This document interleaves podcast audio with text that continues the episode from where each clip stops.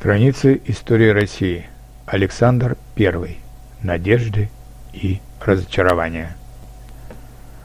Будущий царь Александр I родился 12 декабря 1777 года. Он был любимым внуком Екатерины II и воспитывался при царском дворе. Мать и отца, как и своих многочисленных братьев и сестер, он видел в основном только на праздники. То же время Александр был послушным и ласковым ребенком, и поэтому он умел ладить и с бабушкой, и со своим непростым отцом, который был страшно недоволен своей матерью, а главное своей незначительной ролью, которая ему была уготована при дворе. Более того, Екатерина II хотела вообще передать трон внуку Александру, минуя Павла. Такие слухи доходили и до Павла, что могло испортить его отношения с сыном.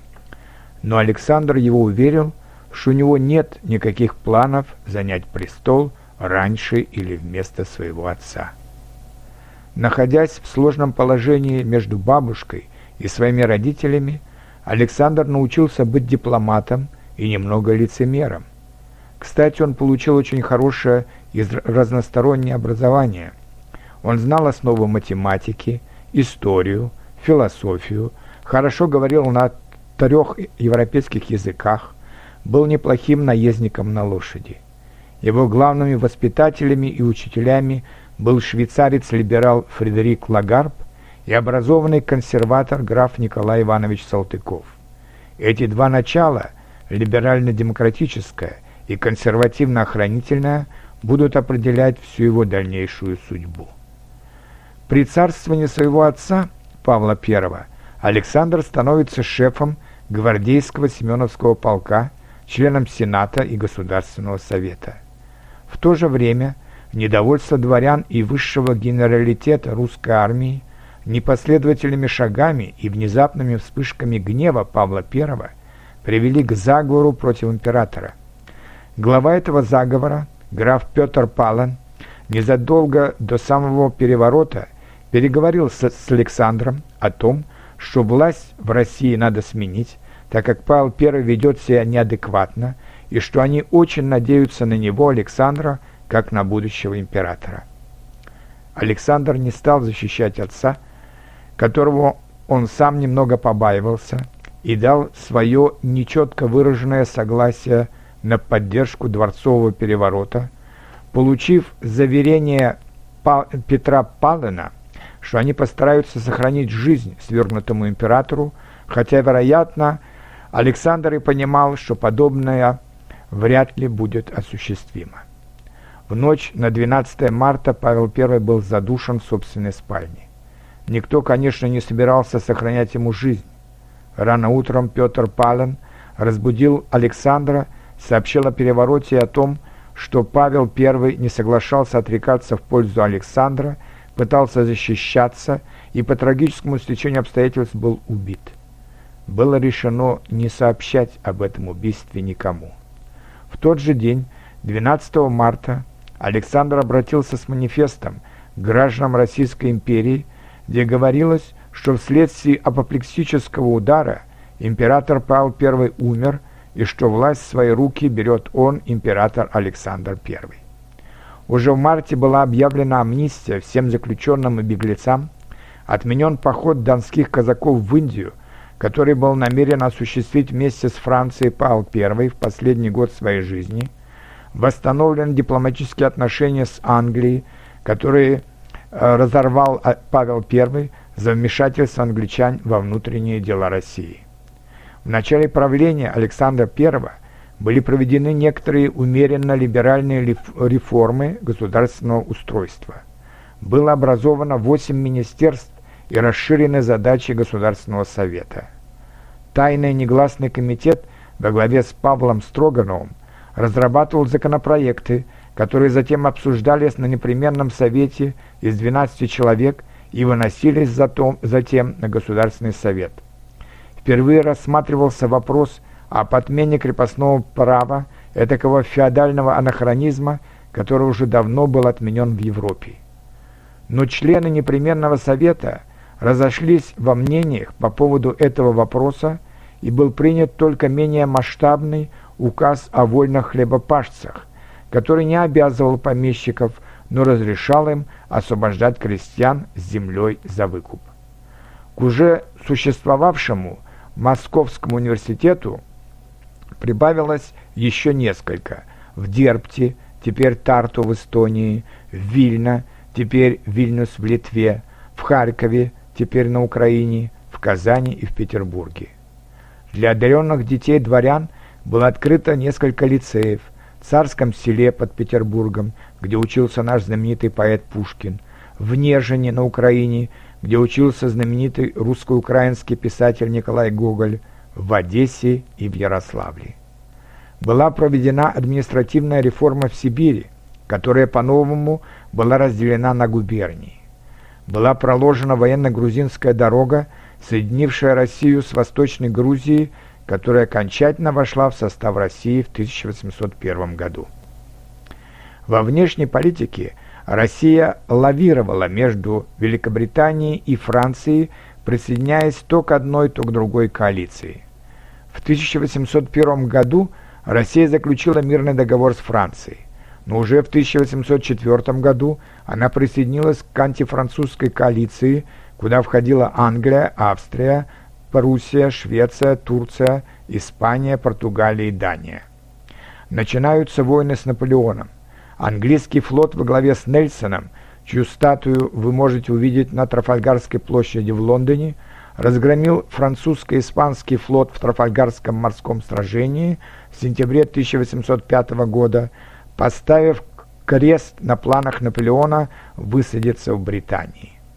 А вот действия против Франции, России, Пруссии и Австрии не имели никакого успеха.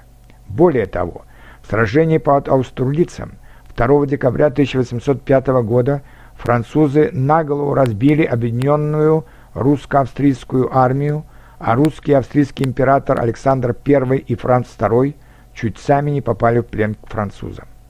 14 октября 1806 года Наполеон разгромил прусскую армию под Йеной, а чуть позже русскую армию под Фридландом. Россия была вынуждена согласиться на Тильзитский мирный договор с Францией в июле 1807 года и присоединиться к французской блокаде Англии. Правда, другие войны, которые Россия вела в эти годы, были более успешны для нее. В 1808-1809 годах Россия выиграла войну со Швецией, в результате чего Финляндия вошла в состав России как Великое княжество на правах самоуправления, сохранения языка, собственной полиции и собственной валюты. В 1804-1813 году Россия вела войну с Персией, в результате чего в состав России вошел Дагестан, Северный Азербайджан и часть Грузии. 1806-1812 годах Россия вела войну с Турцией, в результате чего в состав России вошла Абхазия, Западная Грузия и Бессарабия, ныне Молдавия. Россия не выполняла взятые на себя обязательства по блокаде Англии, и отношения России с Францией каждый, с каждым годом ухудшались. К тому же в 1810 году Наполеон сватался к сестре Александра, великой княгине Анны Павловны, но получил отказ, который он воспринял как оскорбление. И вот 24 июня 1812 года Наполеон перешел реку Неман и вторгся на территорию России. Началась Отечественная война России с Францией. Об этой войне я расскажу подробнее в своей следующей статье. А пока ограничусь следующей информацией. Сначала российская армия отступала. 7 сентября 1712 года состоялось знаменитое Бородинское сражение под Москвой, где явных победителей не было. Многие генералы призывали дать еще одно сражение, но командующий русской армией Михаил Кутузов сказал «Я сдам Москву, но сохраню армию, это важнее». И он оказался прав. Наполеон, заняв Москву, полагал, что кампания уже выиграна, он написал несколько писем Александру Первому с предложением заключить мир. Но надо отдать должное Александру Первому. Он не ответил ни на одно из этих писем, сказал своим генералам, пока неприятель находится на территории России, никаких разговоров о мире быть не может. Прождав полтора месяца в Москве, где уже заканчивались все запасы продовольствия, Наполеон вынужден был повернуть назад. Начиналась русская зима, продовольствие не поступало, французы голодали, русские войска и русские партизаны постоянно нападали на них. В результате от 600-тысячной армии Наполеона лишь несколько десятков тысяч смогли вернуться во Францию. В 1813-14 годах проходят так называемые заграничные походы русской армии. Наполеон еще силен, и несколько битв остается за ним. Но в главном сражении 1813 года, битве народов под Лейпцигом, 16-19 октября 1813 года, русские войска со своими союзниками одержали решающую победу. В январе 1814 года русские войска перешли Рейн у города Базель и вошли на территорию Франции. В конце марта 1814 года пал Париж. 4 апреля 1814 года Наполеон отрекся от Тарона, а 30 мая 1814 года был заключен Парижский мирный договор, по которому Варшавское герцогство вошло в состав России и Польша перестала существовать как независимое государство. Будет еще бегство Наполеона с острова Эльба и его 100 дней в 1815 году, будет еще знаменитое Ватерлоу 18 июня 1815 года, после которого Наполеона сошлют уже на далекую Святую Елену в южной части Атлантического океана, но уже будет работать с ноября 1814 года Венский конгресс, где немаловажную роль будет играть Александр I. Венский конгресс определит границу Франции на состояние 1790 года. Он восстановит династию Бурбонов во Франции. А в 1815 году будет создан консервативный священный союз, куда войдут Россия, Австрия, Пруссия и побежденная Франция – Главную скрипку в Священном Союзе будет играть победившая Россия и ее император Александр I. После Отечественной войны с Наполеоном и после триумфа в Европе взгляды Александра I становятся значительно консервативнее. Отправлен в отставку либерал Михаил Спиранский с его предложением о новых реформах, забыты старые либеральные друзья, теперь его главный друг консерватор Аракчеев с его идеей создания военных городков – по периметру всей западной границы России. Но в это же время в частях русской армии, побывавшей в Европе и увидевшей, что можно жить по-другому, возникают революционные кружки, зреет заговор с целью свержения Александра I и либо образования республики, либо создания конституционной монархии, как в Великобритании. Александру I докладывают о таких настроениях, но он не может решиться ни на решительную борьбу с такими настроениями, ни на переоценку собственных взглядов и возвращению к либерализму. Он остается человеком полумер. Поэтому, если начало его царствования было наполнено надеждами на какие-то решительные реформы, то конец его царствования наполнен разочарованием от несбывшихся надежд. Его называли, особенно в первые годы правления, Александром Благословенным, но благословение так и осталось неиспользованным. Русский философ и демократ Александр Герцен, который эмигрировал из Российской империи и жил последние 20 лет в Лондоне, назвал Александра I Гамлетом на русском тароне. Что же, резоны для этого есть, и, глаз, и главный из них – его нерешительность, его постоянное лавирование между либерализмом и консерватизмом. В то же время Александр I был большим либералом на новых землях империи – он высказался за либеральную конституцию для Польши, он, ликвидировал крепостничество в балтийских провинциях, но и нет Балтийской республики Эстония, Латвия и Литва. Он обещал уважать право на самоуправление Финляндии, но он по какой-то причине считал, что сама Россия для глубоких либеральных реформ еще не готова. К концу жизни он уже, стал царь, он уже устал царствовать и высказывался за то, чтобы уйти в монастырь, а трон передать братьям Константину или Николаю. Вероятно, вся его жизнь, э, всю его жизнь его мучила мысль, что он был повинен в страшной гибели отца. Надо также сказать, что он не был счастлив и в личной жизни.